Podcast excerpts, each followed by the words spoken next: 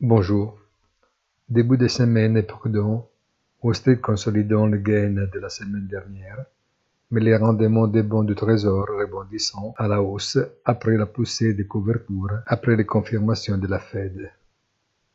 Sur le marché d'échange aussi, l'équilibre semble avoir été rétabli, même s'il n'y a pas d'évolution à court terme en vue d'une solution au Moyen-Orient.